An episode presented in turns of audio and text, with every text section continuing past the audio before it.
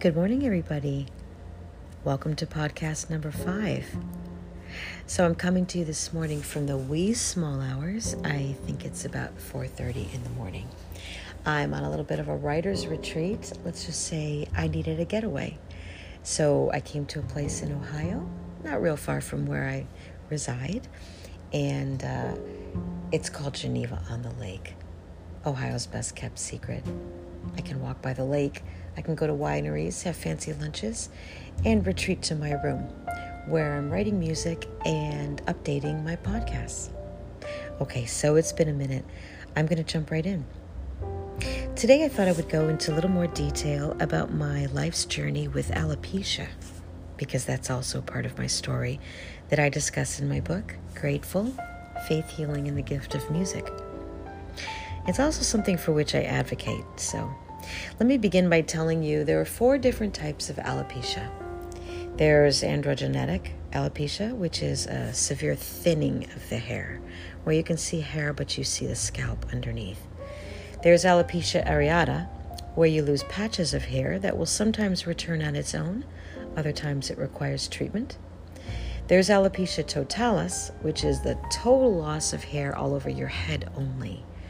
And then there's alopecia universalis, which is a complete and total loss of hair all over your head and body. So I've lived with some form of alopecia since the second grade. At that age, I began losing patches of hair, alopecia areata. And I would try, even as a little girl, obsessively trying to cover up those bald patches so that my classmates would not see. You know, kids can be a little cruel, they might make fun. Well, they did see, and they did make fun and that costs a lot of insecurity.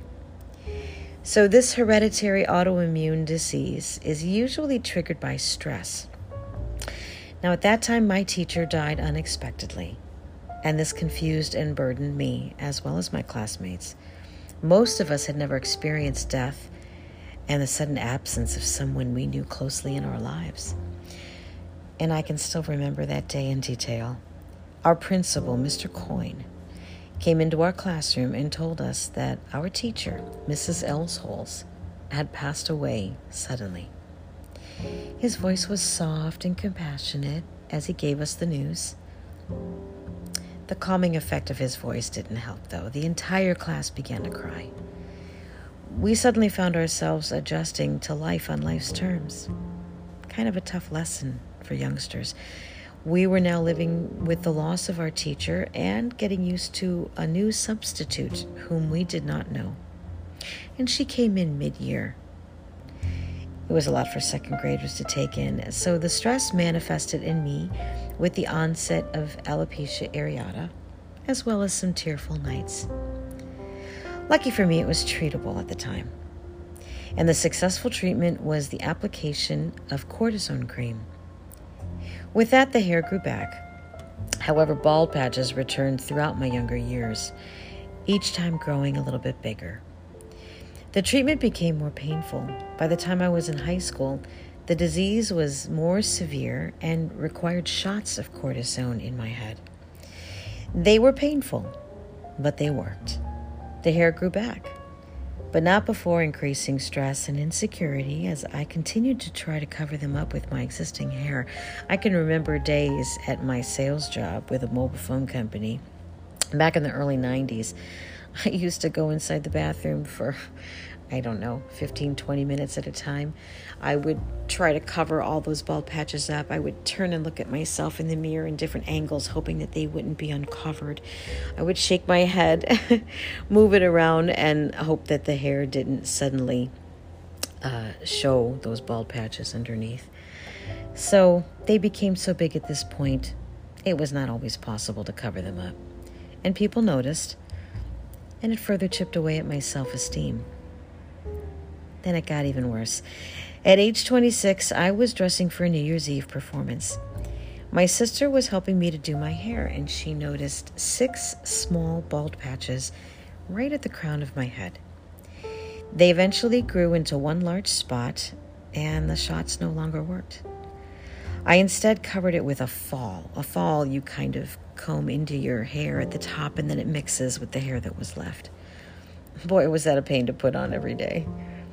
A few weeks later, my hair was tremendously thin, and I got a new kind of wig where it fit over my entire head and it had kind of a wefting underneath. And I would literally go in with a crochet, one of those long crochet needles, and I would pull the few strands of hair that I had left through the wig, and it would kind of integrate.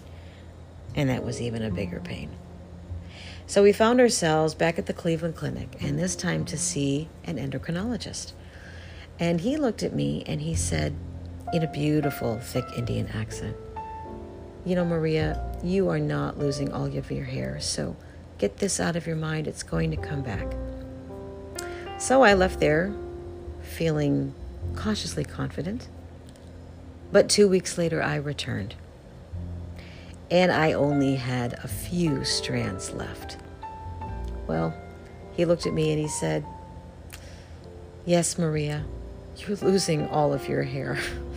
well, I sarcastically responded, Really? Do you think? really, you went to school for that? I guess if it wasn't so uh, tearful at the time, it would have been funny. But I found myself, of course, needing a full wig and coming to this concession because now that all my hair was gone on the top of my head, so was the rest of my body my eyelashes, my eyebrows, leg hair, arm hair, nose hair I mean, everything gone. I now had alopecia universalis complete and total loss of hair all over my body and head. So, coming to terms with this was a difficult journey, but the moment I put my first full wig on, the stress diminished tremendously. I mean, they didn't look like wigs. So, what also helped to keep it in perspective was my actual experience walking into that wig store for the first time. And I'll never forget it. I was with my mom and my sister my family was so supportive throughout the whole thing, but especially my mom and my sister, right? The only two other women in the family. While we were there looking for something that I would feel comfortable in, something that would look natural, in walked another young woman who also had alopecia universalis. She had lost all of her hair, and she too was with her mom and her sister. I couldn't help but notice the parallels. She also had a double malady she had alopecia and multiple sclerosis, the latter of which had her on disability, and her body just did not move well. Her sister, like mine, was visibly upset to watch her only sister struggle with so much. Now, bipolar disorder is brutal, but I was much more controlled at this point. My life was getting back on track where that was concerned. I cannot imagine what it must have been like for this young woman to live with MS.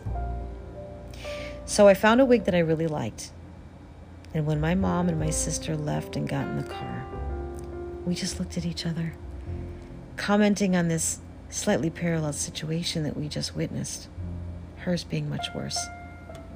Both that young woman and I were facing a kind of a milestone in our lives, wearing wigs for the first time, coming to the concession that our hair was gone and it was one to which we did not look forward. And we both went through it with our mother and our sister, our only sister. It was parallel except for that realization that her situation was truly something more difficult than mine. My mother turned to me in the car and she said, Someone always has it worse, Maria. Just thank God, honey, because you're blessed. And mom was right. Losing my hair was traumatic at first. I mean, I literally sat at home and I ran my fingers through my hair and I would just pull out clumps and I laid it on this long white pillow that I had on my lap. There was my thick, black, curly, coarse hair all spread across this white pillow. But as my life with bipolar disorder, I learned that God turns trials and traumas into testimonies this is where my advocacy, excuse me, my advocacy journey does not stop with those afflicted with bipolar disorder. It also extends to the alopecians of the world. We are immunocompromised. But whether we wear a wig or we don't wear a wig, our disease is not life threatening. So there's nothing to fear. After all, it's only hair. So I'm going to leave you today with a song that I covered a favorite of mine growing up by the Beach Boys. I don't have to tell you that alopecia also had me isolating growing up. There were hours that I spent alone in my room, sometimes listening to music, sometimes singing songs, sometimes writing in my journal or practicing my flute. And there were times that I just sat on my bed and cried. I didn't understand a lot of what I was going through, so I isolated. And this is a kind of way I put that into song. It's from my fifth album called Here Comes Winter. This is my rendition of the Beach Boys in my room.